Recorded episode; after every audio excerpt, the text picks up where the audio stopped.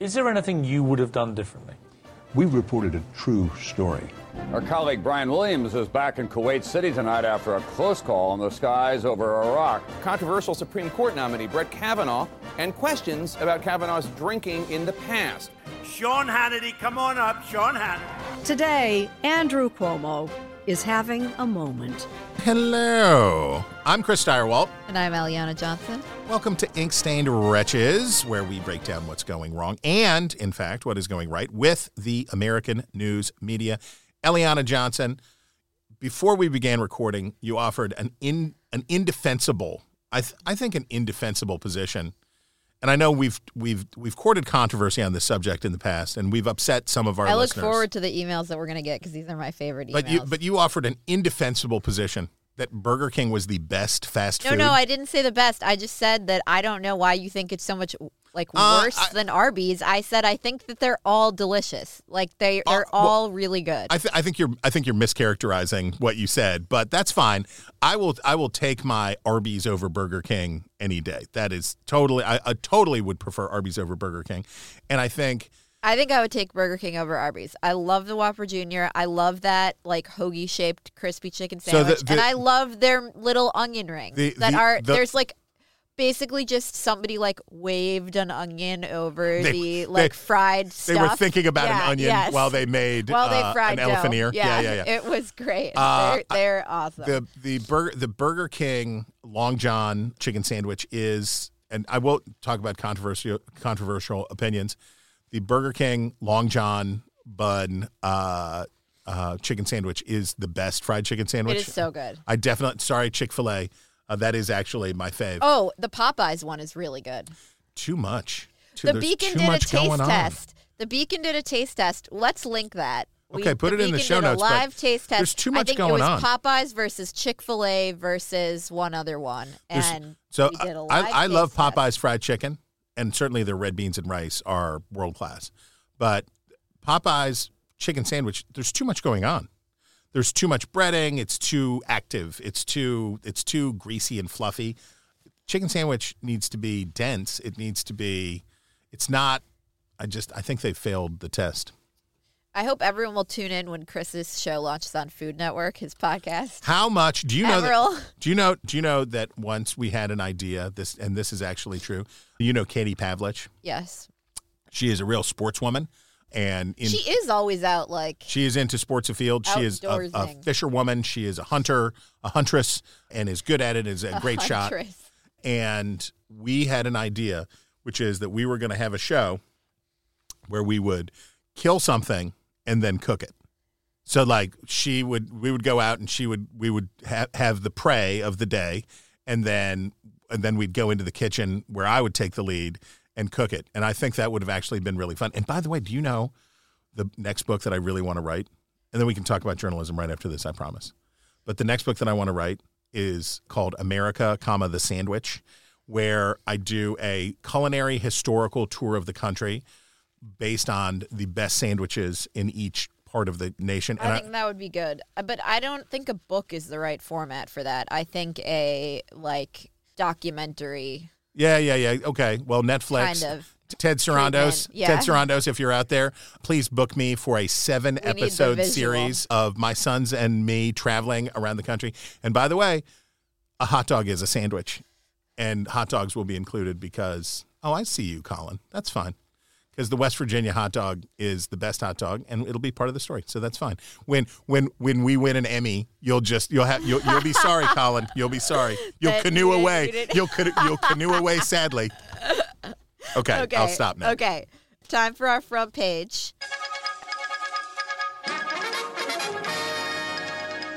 We, we had to start with this, which was Oh, White gosh. House Press Secretary Karine Jean Pierre.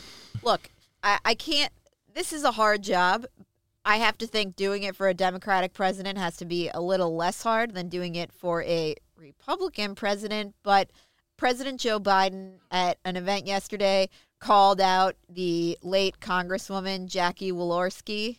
You want to play? Do you want to play the? You want to play that clip 1st Let's play that clip. I want to thank all of you here for including bipartisan elected officials like Representative Governor, Senator Braun, Senator Booker, Representative Jackie. Are you here? Where's Jackie?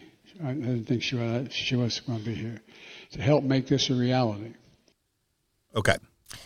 And as a result, in the White House press briefing, And, ja- and Jackie Walorski, we should we should point out, died in a car she accident. died in a car accident was along with two aides in in Ohio uh, a couple of months ago. Indiana. Indiana, excuse me.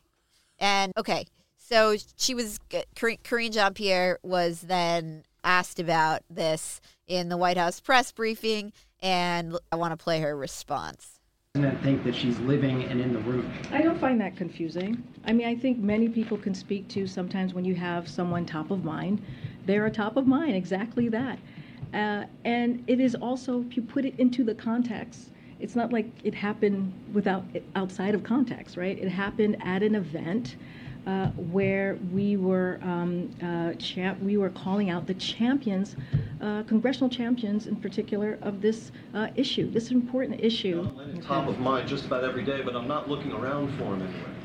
When you sign a bill for John Lennon, Lennon as president, then we can have this conversation. Okay, go ahead. Go ahead. I've heard enough. Basically, okay. they all start shouting at the end, and and then one of them says, uh, "I have John Lennon top of mind, but I'm not. I'm not." yeah, get around make sure, for him." uh, Yeah. Colin, in the clip you get to the John Lennon line. Okay, that is the first time I had listened to her response, and that's preposterous. That is a preposterous, insulting thing to say. And there's a really simple answer about this, which is bad staff work. There is no reason that Joe Biden should not have been prepped. There's a Dana Perino tells the story about when she was staffing Bush on an event, and the senator from Idaho is there's a senator from Idaho named Mike Crapo, which might be mispronounced sometimes, and they forgot to put a pronouncer for Bush to make the which should have been in the document like absolutely whatever you do, it's Crapo, and Bush of course said, "Oh, I want to thank Senator Crapo for," and it was like, oh, and that's a fail, right? And they knew it and they understood it. This is just a staffing fail. He's the president of the United States. Jackie Walorski was a, a stalwart, a hardworking, a serious legislator who did this stuff. Her death was a tragedy, but he's the president of the United States, and his staff should have said, just make sure, Mr. President, that this is the case. And that's all they had to say. That's all they had to say. It is not clear to me. Okay, we don't know that that wasn't done, and that you know possible, we don't but- know. We don't know, but I I don't understand, as you suggest, why there wasn't just some transparency, like you know Oops. why she couldn't say, you know what, like for somebody who's out in the public eye every single day talking publicly, you know. We all make mistakes. We regret the error. We regret the error. We're really sorry. And even and by the way, even if it was Biden's fault, even if they had told him and he forgot, you know what her job would be as part of the administration? to take the blame to eat it, yeah, right? To like totally. eat it and say it was our error and we are so sorry and we apologize to Congresswoman Walorski's family and the, the president called the president called her husband, her the the widow widower to apologize, and that's it. What is that preposterous? Like, she's a bad press secretary for a lot of reasons, but one of them is she thinks that she's important. She doesn't understand why she's there, and she'd rather be right. And that's just what a what a waste. What do we got next? Oh, Chris, this is like right down uh, home plate for you. Hit me. I'm Uh, ready. we got Hurricane Ian, which is you know major news event, but got to lump it in with climate change. So we got a couple of clips. The first is just the con- constant references to climate change in talking about Hurricane Ian, which is like having a real, obviously, impact. It- We're recording Thursday. It was all over the news all day yesterday. But let's play that clip. Breaking news Hurricane Ian, now a Category 4 storm as it makes its way closer to Florida. The threat exacerbated, of course, by climate change. Climate change making storms bigger and more costly. Climate change is ravaging the coast. Now, with climate change and these extreme warm waters, it's almost, you know, it's happening all the time. Climate change uh, intensifying hurricanes. And they say climate change is supercharging storm systems like this one. This is what he thinks about climate change, and now his state is getting hit with one of the worst hurricanes Well, that perhaps, they will ever see. perhaps we just did something about climate change for the first time in decades. That's why we've got to win this as that hurricane bears down on Florida. But I think what took the cake, Chris, was Don Lemon Oh. pressing this meteorologist. Oh. Let's let's hit that one. Look here, you can actually see, pretty interesting for your viewers, you can actually see a second eye wall forming around the inner eye wall, and that's basically the second eye wall has overtaken the original eye wall, and that should arrest development. Uh, so listen, I just I'm just trying to get that. You said you want to talk about climate change, but what what effect does climate change have on this phenomenon that that is happening now? Because it seems these storms are intensifying. That's the question. I don't think you can link climate change to any one event. Okay. On the whole, on the cumulative, uh, climate change uh, may be making storms worse, uh, but um, to link it to any one event, um, I, I would caution against that. Okay. Well, they, uh, listen, I grew up there, and these storms are intensifying. Something is causing them to int- intensify. So this storm is just—it's a massive one. Its effects are also being felt uh, in the. Well, I mean, he lived there, so He grew up there. yeah. So, So- anyway, well, two It's something. two two things. Number one, have I have I have I talked on this show before about my assumed identity? No. Okay, are you sure I haven't told you this story? Other story? than fast food aficionado. Oh, well, that's no that's no secret. McRib enthusiast Yeah. is not is not a secret. and by the way, we're just around the corner. We're about a month away from McRib season, so get ready. The so I'm in the Phoenix airport. I didn't tell you this story. So I'm in the Phoenix airport. I'm going down the escalator, and this guy in front of me is like, "I know you." Oh uh, yeah, you told us. Yeah, this. yeah. I think it was Yeah. that last week I told Yeah. the story. So my my alternate identity is Carl Sanderson of the National Weather Service. So basically my alternate identity is this guy, right? That's that's my assumed identity is this guy. So I'm like uh, it's like I'm I'm li- uh, I'm living through the as he would say the eye wall of uh, this experience. So I'm I'm for it. And number 2, why so uh, most Americans now agree that climate change is, is real, as it always has been. And even most Republicans agree that human beings have an effect on this. The need to make every weather event part of this story is, I don't know, it takes away from. So hurricanes are bad. I want to stipulate, I don't want to be on the record as pro hurricane. But one of the good things about a hurricane is it's a big news story that the whole country can watch and say, like, oh, we're rooting for the good people of Gulf Coast Florida, and we really we we wish them well.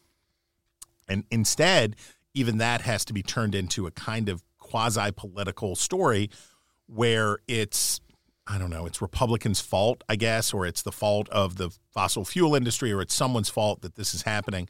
And that's a bad way to do that. I'm with you. Oh, Chris. So we might be working for the New York Times next time we record this podcast, I'm- if they'll have us. I'm open Um, to that. Yeah, because the New York Times Union, the Mhm. guild, is they're in they're in negotiations with management and their demand is an 8% pay increase every year. Wait, you're getting paid? their demand. oh, okay. Their demand. okay, is an 8% pay increase every year for 4 years straight. 8% this wow. year, 8% next year. Wow. 8% year after that, 8% year after that. That's a fantastic multiplier. Uh, so, yeah. So, four years by four 8%. Years in a row. Nate can do math. I don't know what that would really be because you're there's a compounding interest effect, but in the fourth year, that's a uh, You're doing good. That's a huge raise. You're doing good. Wow. That's so, all that's all they're asking for. That's what they're asking for.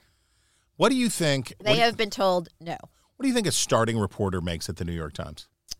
I have no idea. You want to get let's guess. And maybe we'll find out and we'll be wrong, but let's guess. Fifty something. No. What do you think? 90. Starting? I bet they I out, bet they- out of college? Well, I don't know how many people they hire out of college, and I don't know how many interns they have, and I don't know how you classify it. But I bet there is not a full time reporter who works for the New York Times that makes less than ninety thousand dollars. And I would, I, I'm happy to be corrected, happy to be wrong, but I would be. I'm sh- gonna guess that there is. all right, well, we'll- full-time reporter We'll find somewhere out in the New York- country. and Yeah. and we Let- actually, and in this case, normally I'm joking when I'm like, like Kofi Annan. We know you're listening. Normally I'm joking, but in this case, I know some of you are out there. So email me, New York Times reporter, and email us and tell us what the pay scale is really like. Let us know so that we can calculate eight percent pay increase year over That's year. well over year for me. year. It's just going to be more coconut Lacroix. Yeah. It'll be an eight 8% annual increase of coconut LaCroix that I get for doing this podcast. Chris and I both loved this Washington Post story. Brought Uh, to us by Nate Moore. I think that was it Nate Moore or Colin Chikola. Oh, it's Colin Chicola. Yeah. Thanks for nothing, Nate. Yeah. Couldn't yeah. do the couldn't do the math, nor did you send this story in. Okay. Wonderful headline from their advice columnist. uh, it's so great. Seven ways a recession could be good for you financially. Mm. And I was joking around Mm. in the office that, you know, I see a lot of mainstream stories and I'm like, you know, this is just politics by other means. Like, this is journalism as the tactic and a tool for politics. So it's like, Joe Biden, how do you want to spin a recession? You know what? Like, let's go tell the people, let's use journalism to tell the people why this is actually good for them. Okay, let's go through the seven. Let's go because I think I Okay. disagree with you a little bit. Seven, our number one, housing prices may finally come down to reasonable levels. True. As a person who is looking in, to buy a Uh, house, well, my favorite one of these. hold on, hold on. okay. Number two, savings rates are up.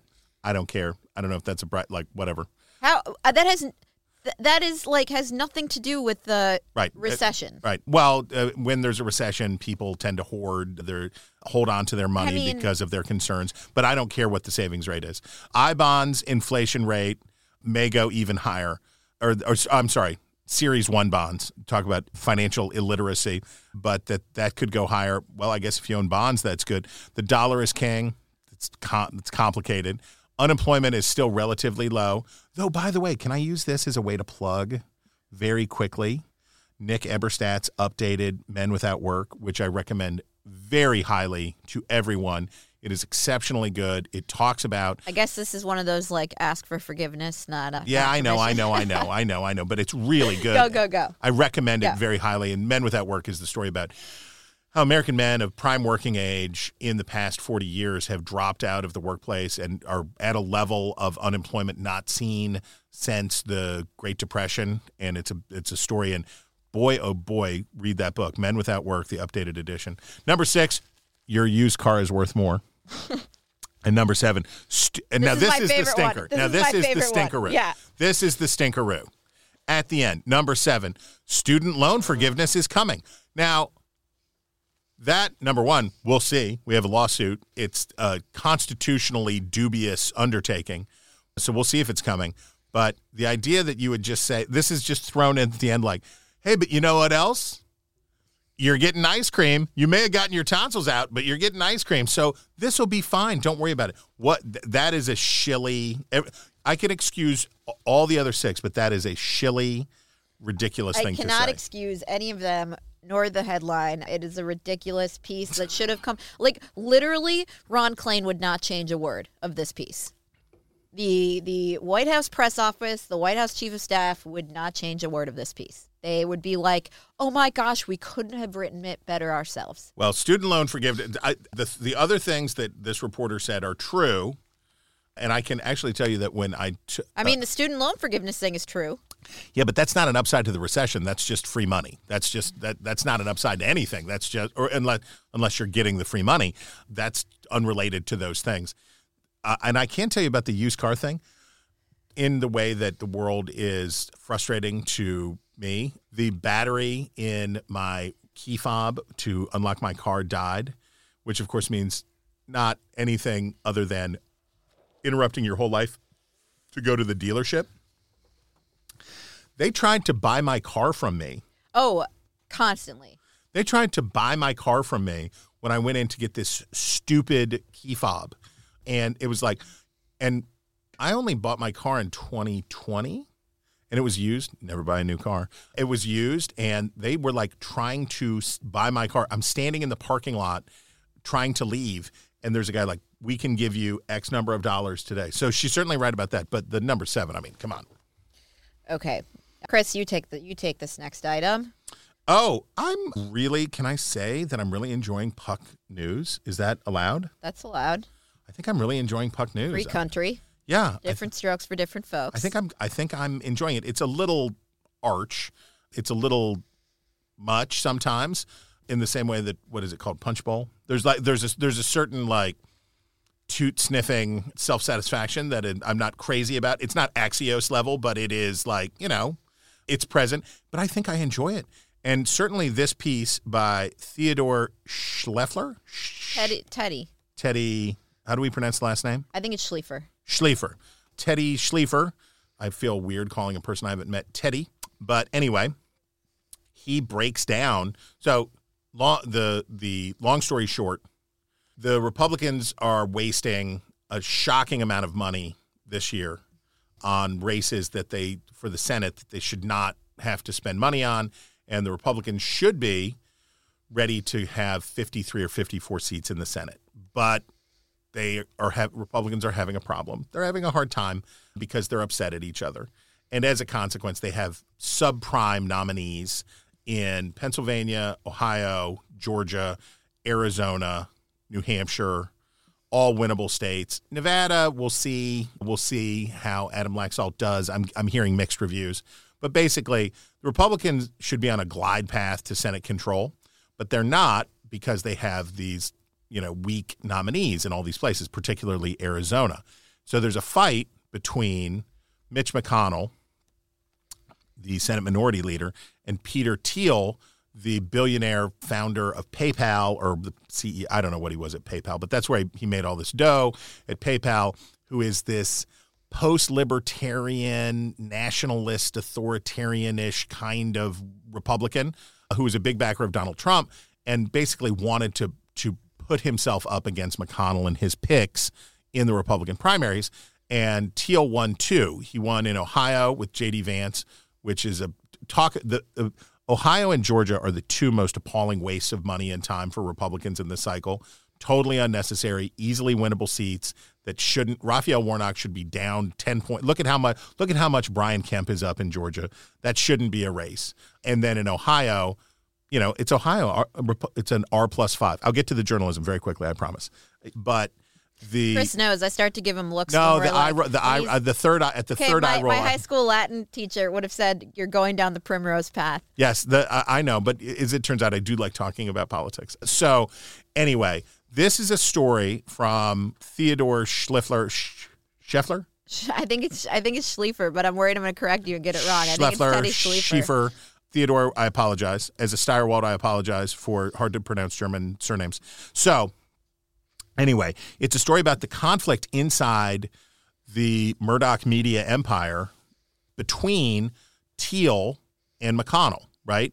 And so you have T. McConnell that basically pulled out of Arizona and said, Congratulations, Peter Thiel. You got Blake Masters nominated in Arizona. And Blake Masters is a terrible candidate. He might win, possibly, but he's a terrible candidate. So, congratulations. If you want him to be the senator from Arizona, you spend the money and we're going other places. And it breaks down how, like, Kim Strassel from the Wall Street Journal is writing on the McConnell side. And then you've got Tucker. Yeah, so she wrote a column basically exhorting Thiel to pony up Yes. because the battle is over. Is McConnell going to divert resources from other states to shore up these faltering candidates, Especially Arizona. In in Arizona, and so Strassel writes a column saying, like, "Hey, Peter Thiel, you helped get this guy nominated. Pony up now that it's general." And what does Tucker time." and what does Tucker Carlson have to say about that? How dare you defeat the will of the people? And it is Mitch McConnell who is the worst person and attacking, going crazy about what's wrong with Mitch McConnell.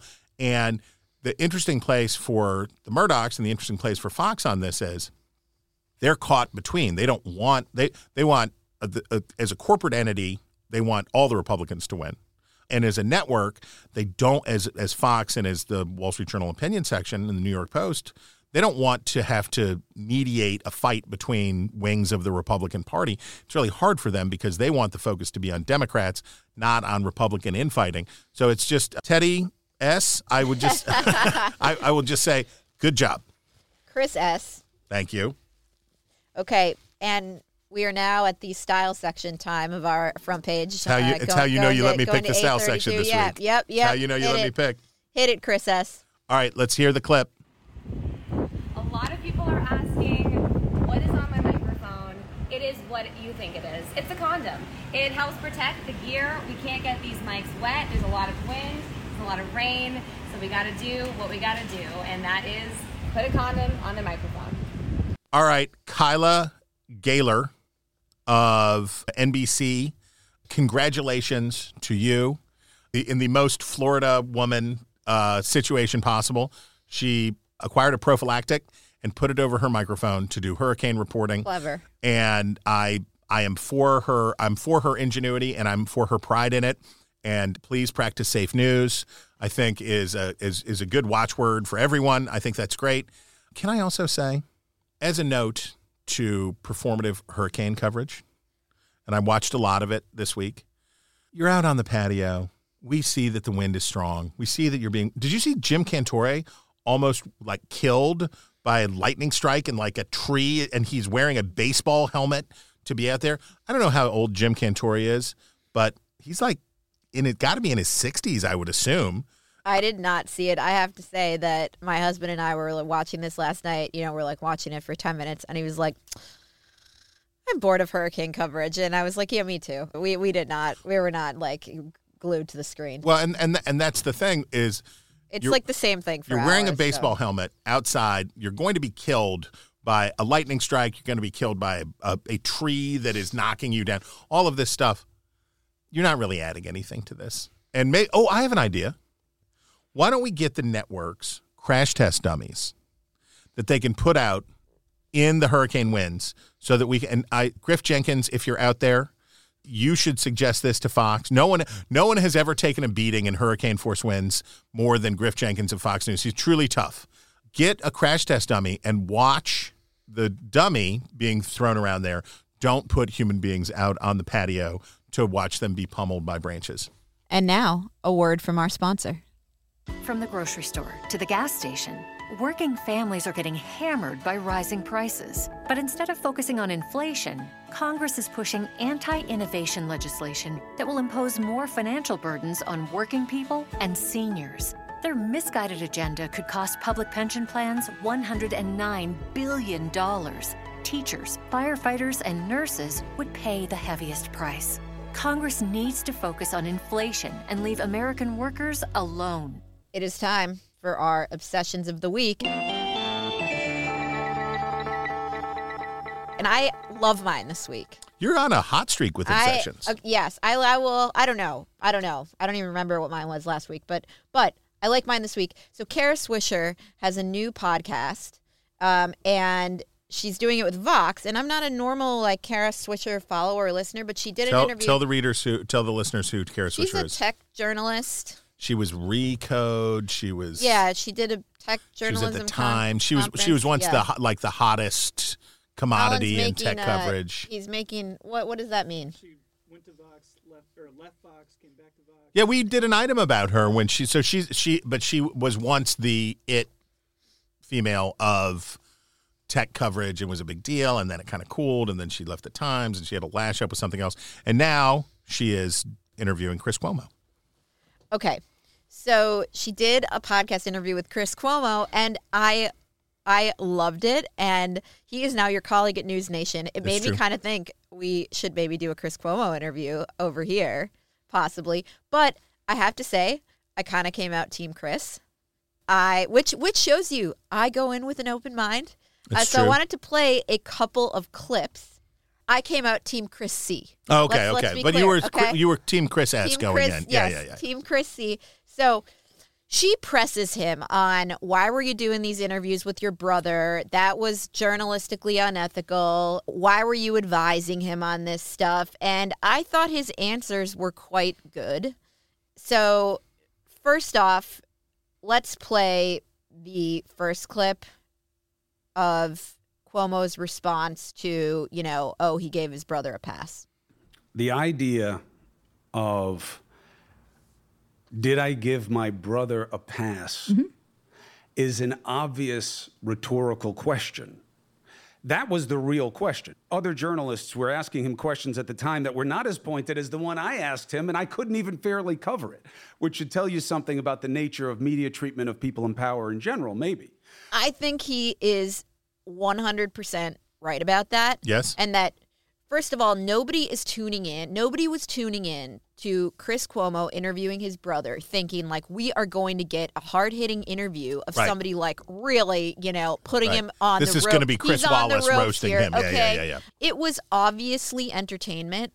And he is absolutely correct that nobody was asking Andrew Cuomo hard questions at the time. He Well, it's in our intro, Katie lionized. Couric saying- Yeah, he was lionized. Andrew Cuomo is having a moment. Mm-hmm. Yes, 100%. he is hundred percent correct about that, and it it absolutely should tell you about the nature of media treatment of. I would not say people in power. I would say most. It's mostly Democrats in power, and this leads us to the next clip. Let's play it. Well, look, I mean, what, what I would turn the question to is find me somebody who asked him a question during that phase that was more pointed than what I said, because what I said was a summary of the accusations. Well, sure, but that's like saying I, I did a C and everyone else did a D. But I wasn't even in the class. I get it. Agree. Agree. Agree. Agree. Okay. And and I love that. It now he the thing I take issue with, and um, we're not going to play clips of this, is he essentially says like there was nothing hidden from the viewer because obviously we were brothers. They knew Yeah, that it was yeah, yeah. entertainment.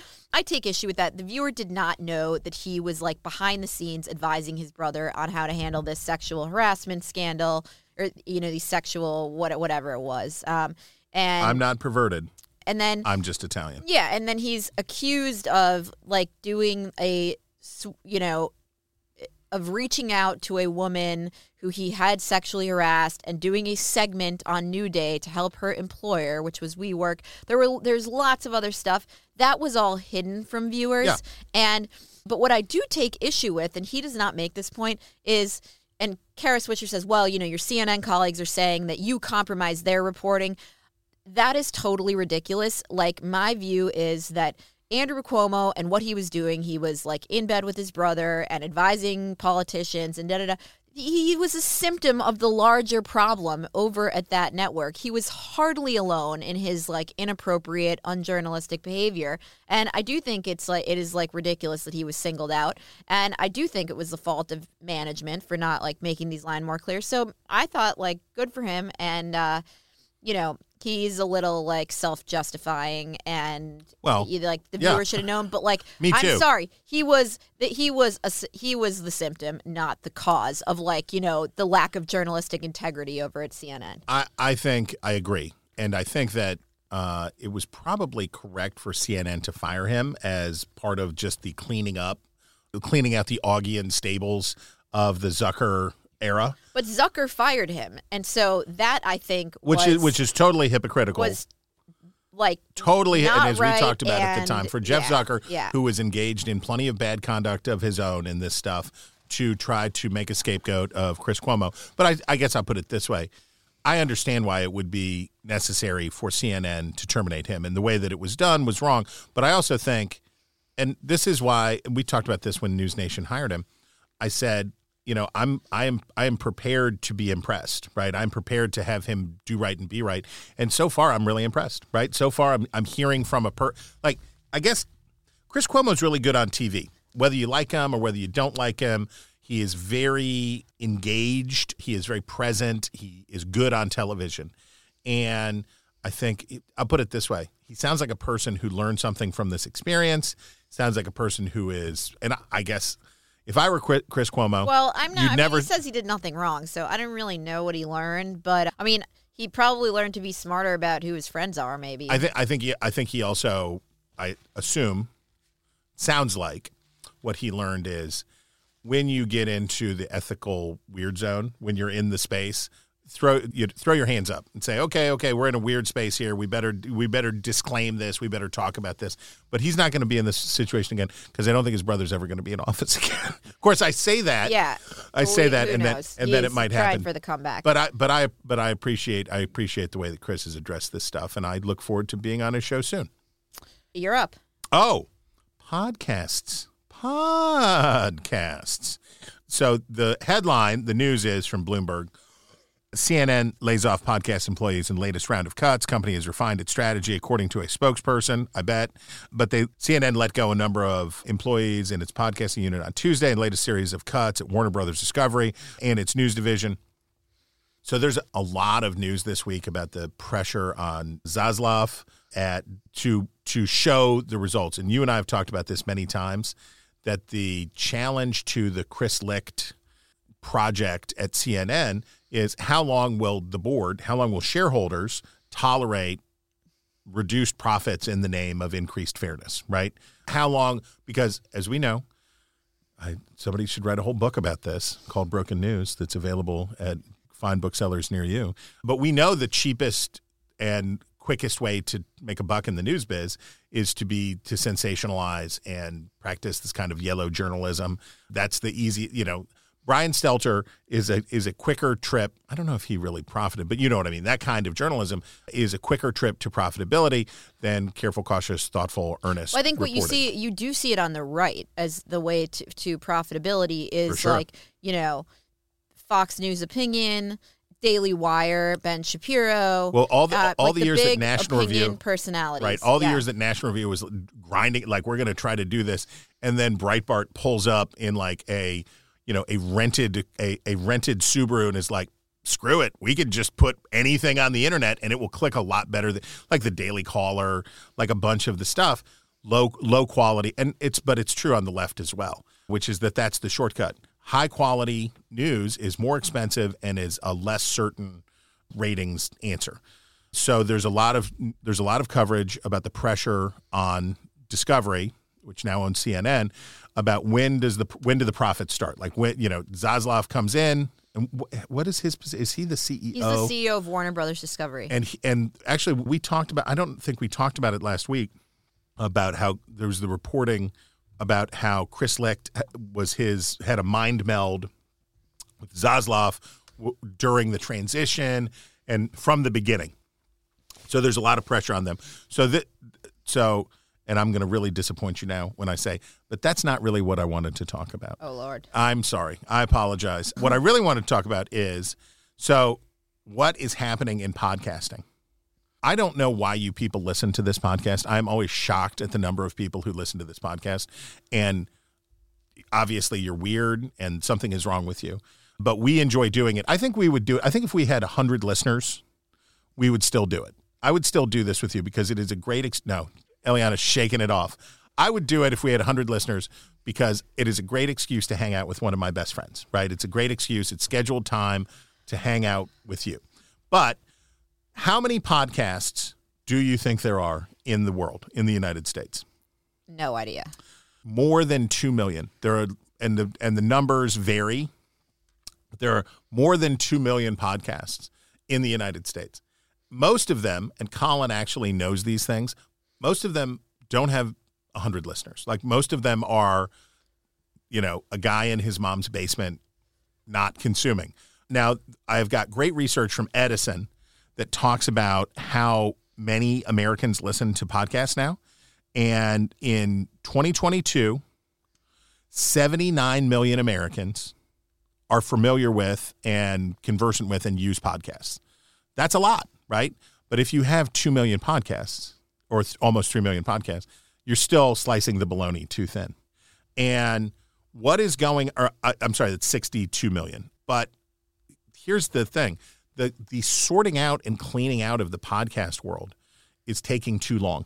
Right? CNN is acknowledging the truth, which is too many podcasts. When I was at Fox, I may have been part of a very successful podcast when I was at Fox. It's possible. But at Fox, it was like, you have a podcast and you start a podcast and you have a podcast. Can your podcast have a podcast? What if your podcast podcast had a mini podcast where they just talked about previous episodes? The desire for more episodes and more podcasts because nobody had a good strategy about how to do it. Now there is a good strategy about how to do it. Oh, by the way, what podcast do you listen to? What podcast do I listen to? Yeah. Oh gosh, I don't want to reveal this. Come I on. listen to a lot of them actually. Name three. Okay, three. I always listen to Rich Lowry and Andy McCarthy. I love. Is that What the is editors? called? No, it's not the editors. It's the McCarthy Report. Oh, I, I I have heard it. I, it's good. Here's one that you definitely don't listen to, but it is my absolute favorite, and people will pr- laugh. But it is the this couples therapist Esther Perel. Oh my gosh. Yeah, and you, it's so voyeuristic. You are like a fly on the wall in a couple. Oh, I've heard therapy about this. Yeah, yeah, yeah, yeah, yeah. It is fantastic. It's called "Where Where Should We Begin" or "Where Shall We Begin." I would rather is- eat a. Oh co- I my would. I would rather eat a glass so- Coke bottle. It is so amazing. Oh, as a as a, as a person who has been in couples ther- failed couples therapy, I can tell you, I, I can't imagine. It is. I can't imagine. Okay, but, but you're only there for one session, so it's like a different couple every week. It, it's fantastic. I love it. Love it. Love it. Okay, number three. And what else do I listen to? Oh, I do a lot of like beauty and you know. Oh, here's what you should. Here are the like great products you should buy. Okay, so she's lying about what she's hiding. Many uh, listeners just know that whatever Oh, I'm gonna pull up. whatever the really trashy them up stuff that she's actually listening No. to about the Real Housewives. Oh, there was a great one actually that I'm forgetting what it's called. Hold on, find find yours and then let me find. Well, mine are- one, mine are- There's a mi- great one about Bravo. Mine, mine are. You will not be surprised. No one will be surprised to hear me say that my favorite podcasts are, of course, uh, The Remnant, which is just I always. I love Conan O'Brien's podcast. It's just great. It's got uh, it's got good energy. It's bright. It's pleasant to have on. It's funny. It makes me laugh. I got one. Go ahead. There's a podcast called I Spy, and they're all different stories of spies. Um. Oh, now that I would listen Foreign to. policy, fantastic. No, that's I'm interesting. just looking through my podcast. And I'll say my third Go. will be the Dishcast with yes, Andrew I love Sullivan. Dishcast. I love the Dishcast. Love Dishcast. I love the Dishcast. Very Dishcast. good. Very good. We should interview Andrew Sullivan. We should Um, we should beg Andrew Sullivan to be interviewed in our interview series. And then if people knew all my like, you know, ditzy, like me, not, That's not the, media that's, podcasts, That, that's they would. They that's the die. interesting. That's the interesting thing about you. One of the ve- many interesting things about you is that you're this very tough lady. You're very like that way, but then you have these girliest interests that are just always hilarious to me. It is okay. I'm like looking at my list: fat mascara, full coverage, blonde files, Breaking Beauty. It's ridiculous. Okay, those are all in my list. Oh, and um, also on my list would be the Milk Street podcast with Christopher Kimball is great, which I enjoy. And my lamest, dorkiest podcast is called A Way with Words, and it's a language and podcast that I that I chuckle in, in a way that in an NPR kind of way that I chuckle that would make a stranger want to punch me in the throat. All okay, right. I will stop talking about podcasts now, but I, I thought it was interesting. I think CNN is on the way to doing what everybody's doing, which is this has to be cleaned out. The America doesn't need 2.3 million podcasts. Okay, I I don't disagree with that, but the problem is that with just television, Right. they're not going to make money. That industry is in decline. So they need a multi platform strategy and they've gotten rid of streaming. They're like slimming down podcasts. And so I am curious what the additive things are going to be. I, I am certainly curious about that, but I do think that with podcasting, the answer is more resources into fewer podcasts, right? More into fewer. Consolidation in podcasting is the key. It is time now for my favorite segment of the week, which is reader mail. And we have a note from Jen in Aurora, Colorado that I know you are going to love, Chris. This yes. is fantastic. Jen, Ma- Jen Jen Maitland. Hi, Jen, Jen. says, Hi, favorite wretches. Okay, so I got the Axios Denver daily newsletter. Sorry, Chris. And got this one last week. Essentially, they're hosting an event for Michael Bennet, and I suggested to them that they also host a similar event for Joe O'Dea. And this is me talking. Joe O'Dea is the Republican Senate nominee who is running against Michael Bennet. Um, back to Jen. Jen says, My question to you both is this a reasonable request? Does it fall within the lines of fair journalism, or should they only be obliged to platform the current senator? Thanks for an awesome podcast. I listen every Friday. Till recently, Eliana, hope you're feeling better. I love hearing Eliana's take on cultural topics on the Megyn Kelly podcast. Chris, any chance you could be MK's political analyst, or would that conflict with your new gig? At any rate, keep up the great cast. It's first rate. Well, Jen, that is such a nice thing to say. I'm very happy at News Nation, but I all I've never, as I wrote in my book and as I've said before, I never have had more fun on TV than I did with Megyn. It was a great. We had a great time together, and she and truly great. And by the way, did I mention to you her wonderful interview with Malcolm Gladwell? No, I want to watch that. so good so and kudos to both of them like and it was about trans in sports and it was like in a fraught space. They handled it great. It was interesting. It was honest. It was great. So that's true. As for axios doing an event with michael bennet absolutely that's journalistically wrong. That's that's not even close. That's not that it, it- it's not that they should do both. It's that they should do neither, right? They shouldn't do an event right before an election with, and I won't call him vulnerable, but he's certainly up for reelection and he's certainly being challenged. And it's just, you know, this kind. so there's two kinds of act. Oh, that's interesting that access journalism and Axios go together, but the there's there's a kind of access journalism in which you get favor. It's, uh, we call it beat sweetening. You get favorable coverage for access, right? So this is the Steve Schmidt phenomenon. You're the leaker, you provide access to the outlet, and then you get to be the hero of the story. That's part of it. And access journalism is a thing, and we won't defeat it. We just have to try to recognize it. And by the way, no one is better at picking out who the source was of a story than you. You are the best truffle pig of finding who the, and you're like, no, that's obviously blank. And you're like, oh, yeah, that's right. So that's one kind of access journalism. Access journalism for profit where you make and the Washington Post. You remember when the Washington Post started doing these salons? Yes. yes. It's like, join us when you can rub elbows with so and so from the Obama administration. Access using your journalistic platform to sell access to people in power is wrong, and you shouldn't do it. And there's another way to make a living, so don't do that. I looked up the event in question. Okay.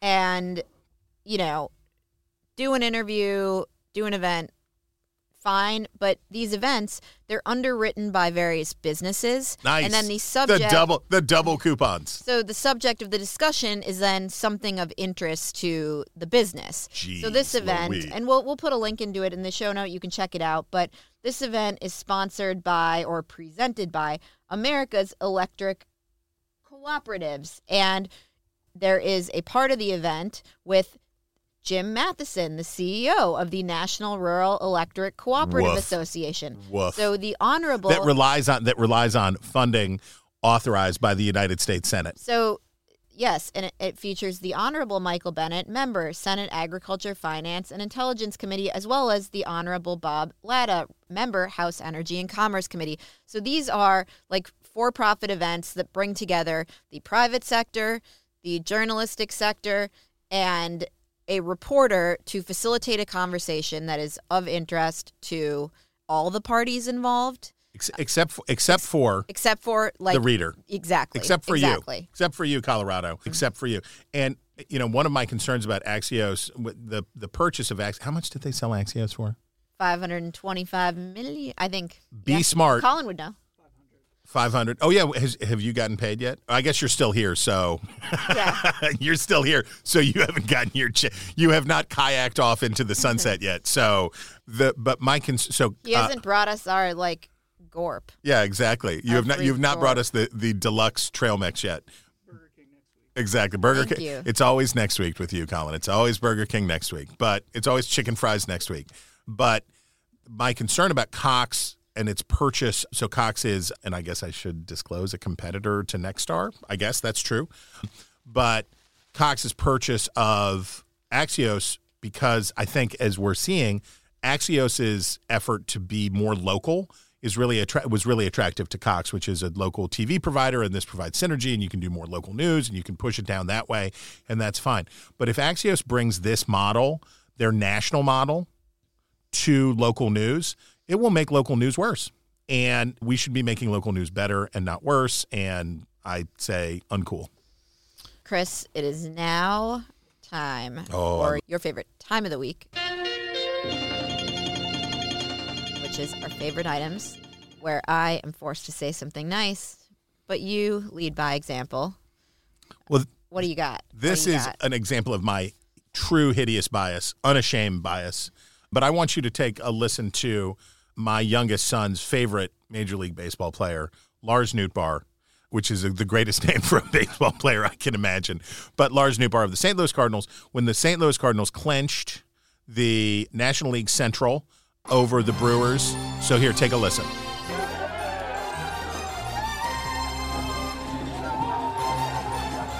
Goldie, one question, one question. Go, Paul, Paul, one question. Paul, one question. Paul, one question, one question. Paul, one question. Look at the cameras right here. Paul, the question.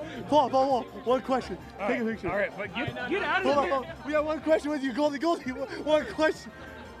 Folks, he's a tough man to crack, but I promise you by the end of the night, we will get him. Folks, here we go. Here we go. Third baseman all star. Here we go. Here, here he comes right here. Nolan Arenado. Nolan Arenado. Here he is right here, folks. Obviously having such a great season. Obviously, first time. Hey, you know, however many time All Star, however many time Silver Slugger, however many time Gold Glove. He's talking there. Uh, the, the reason he shivered as he is talking there is because someone is pouring an ice cold Budweiser down his back while he is fake interviewing Nolan Arenado. And this is obviously just an excuse for me to celebrate the St. Louis Cardinals. But I love that Lars Nootbaar, rookie, just a, a great spirit animal for this team, pretended to be a reporter in the locker room and had a lot of fun with it. Okay. Mine, I'm like, all right, I don't care. I don't care. I like live this every day. All right. Mine is this wonderful New York Times piece about a documentary oh, filmmaker named it's Meg Smaker, Smaker, S M A K E R. This is a Michael Powell piece, so I'm surprised this wasn't your favorite item. Oh, Chris. now. Um, oh, now. And oh, now. she she spent 16 months inside a rehabilitation camp in Saudi Arabia that's intended to like take you know terrorists rele- released from Gitmo who go to Saudi Arabia, it's trying to you know incorporate them back into society and mend their ways. Anyhow, it was like praised to the hilt by famous documentarians, including Abigail Disney, the Disney heiress, who was the executive producer of the documentary. And then Muslims became very upset that a white woman was telling their story. And Sundance apologized, and Abigail Disney disavowed it. And this woman amazing? is now, you know, she doesn't have a, a pot to pee in, basically. And the Times story by Michael Powell is wonderful about how none of these people like had the courage of their convictions to stand behind a piece of art that they thought was great, and then the critics came and they all deserted her and, And- and- like left her hanging out to dry. Uh, obviously Michael Powell joint. It's an excellent piece. Here's a a great paragraph. Film critics warned that conservatives might bristle at these human portraits, right? So they liked it at the beginning because it would upset conservatives, right? Because Right, it was it too, showed it was terrorists too generous like- of yeah, spirit exactly. to these terrorists. Film critics warned that conservatives might bridle at these human portraits, but reviews after the festival screening were strong. Quote, the absence of absolutes is what's most enriching, The Guardian stated, adding, quote, this is a movie for intelligent people looking to have their preconceived notions challenged, close quote. Variety wrote, the film, quote, feels like a miracle and an interrogative act of defiance. And then it turned out that instead of making conservative, no, it did make conservatives upset. It just made Muslim conservatives upset. And those are conservatives that you don't want to upset. It's good if you upset American conservatives or Christian conservatives, but it's bad if you upset Muslim conservatives.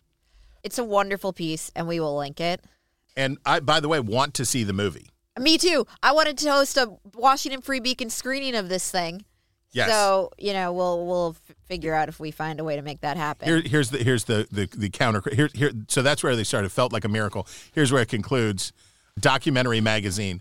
Assia Boundaoui says, "quote To see my language and the homelands of folks in my community used as backdrops for white savior tendencies is nauseating."